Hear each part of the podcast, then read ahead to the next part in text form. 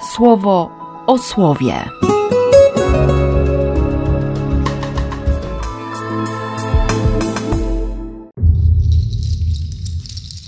Jedenasty grudnia, sobota. Z mądrości Syracha. I powstał Eliasz, prorok jak ogień, a jego słowo płonęło jak pochodnia. On głód na nich sprowadził i swoją żarliwością ograniczył ich liczbę. Słowem Pana zamknął niebo i tak samo trzy razy sprowadził ogień. Jakiejże chwały dostąpiłeś Eliaszu przez Twoje cuda? Kto może się szczycić, że jest Tobie równy? Bo Ty zmarłego wskrzesiłeś ze śmierci, słowem Najwyższego wyprowadziłeś go z otchłani. Ty ku zagładzie zepchnąłeś królów, okrytych chwałą złóż biesiadnych. Ty usłyszałeś na Synaju upomnienie, na chorebie wyrok potępiający. Ty królów namaściłeś na wykonawców kary i proroków na następców po sobie. Ty wirem ognia zostałeś uniesiony na rydwanie z ognistymi rumakami. Ty jesteś wyznaczony na odpowiednią chwilę w porze karania, by ukoić gniew, nim wybuchnie, by serce ojca skierować do syna i umocnić pokolenia Jakuba. Szczęśliwi, którzy Cię zobaczą i którzy zasną w miłości, bo i my żyć będziemy. Z Ewangelii według świętego Mateusza. Uczniowie zapytali go, mówiąc: Dlaczego uczeni w piśmie twierdzą, że najpierw musi przyjść Eliasz? On w odpowiedzi rzekł: Eliasz już idzie i wszystko ustanowi od nowa. Tak, zapewniam was, Eliasz już przyszedł, a nie poznali go, lecz co chcieli, zrobili z nim. Tak również syn człowieczy będzie umęczony przez nich. Wtedy uczniowie zrozumieli, że mówił im o Janie Chrzcicielu. Ta końcówka mądrości Syracha, o czym dobrze wiemy, to, to potężny poemat o, o bohaterach, o ojcach narodu. Chciałoby się powiedzieć o, o ojcach założycielach. Wychwalajmy też sławnych mężów i naszych ojców według rodowodu. To jest początek 44 rozdziału Mądrości Syracha i, i ciągnie się to wychwalanie aż do 50. Tak, do 50 rozdziału, 21 wersetu. I 48 rozdział jest poświęcony wielkim prorokom. Najpierw Eliasz, a potem jego uczeń Elizeusz. Eliasz, prorok jak ogień. Tylko kiedy e, siedziałem wczoraj nad tym słowem, myślę sobie, no tak, dobrze, to, to są już historie, które się wydarzyły. Nie? Z czym to słowo przychodzi do mnie dzisiaj? Bo te opisy cudów, znaków, odwołanie do pierwszej, drugiej księgi królewskiej, te wszystkie niezwykłe historie są historią, nie? są wspomnieniem a słowo jest żywe. No i zatrzymało mnie ostatnie zdanie dzisiejszego czytania, jedenasty werset. Przekład tysiąclatki. Szczęśliwi, którzy Cię widzieli i ci, którzy w miłości posnęli, albowiem i my na pewno żyć będziemy. Przekład pierwszego kościoła. Szczęśliwi, którzy Cię zobaczą i którzy zasną w miłości, bo i my żyć będziemy. Czas przeszły, czas przyszły, a księgi greckie w przekładzie Michała Wojciechowskiego wydane przez Wokacjo Jedenasty werset tak redagują.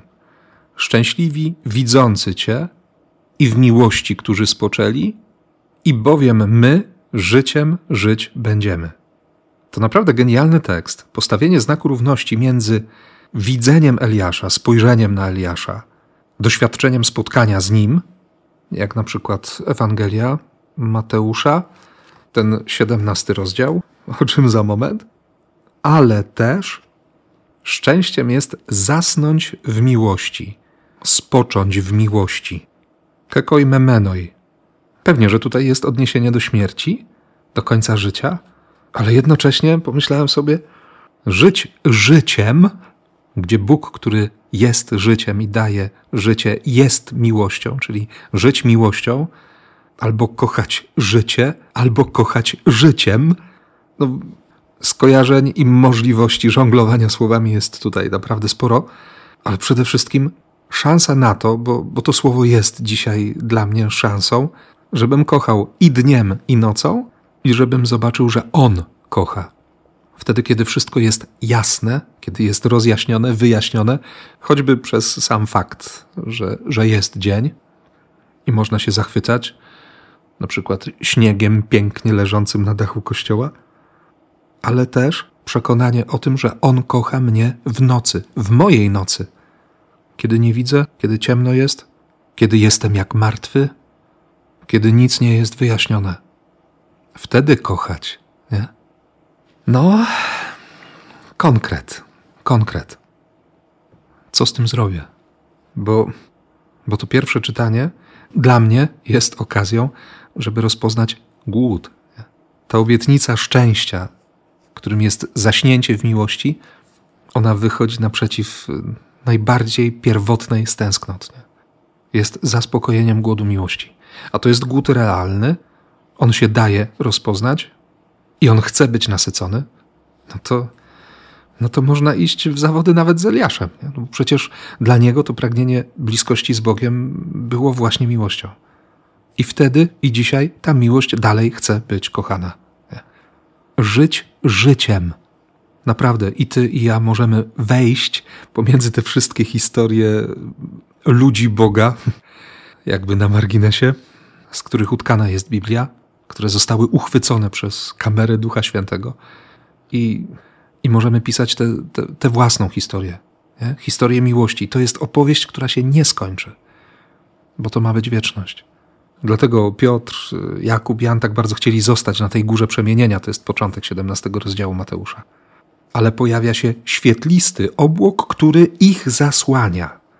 Oddziela tych trzech od innych trzech. Od Jezusa, Mojżesza i Eliasza. I tylko dostają słowo. Nie? To jest mój syn, mój umiłowany, w nim złożyłem swoje postanowienia, słuchajcie go. Zostają ze słowem, nie zostają bez słowa.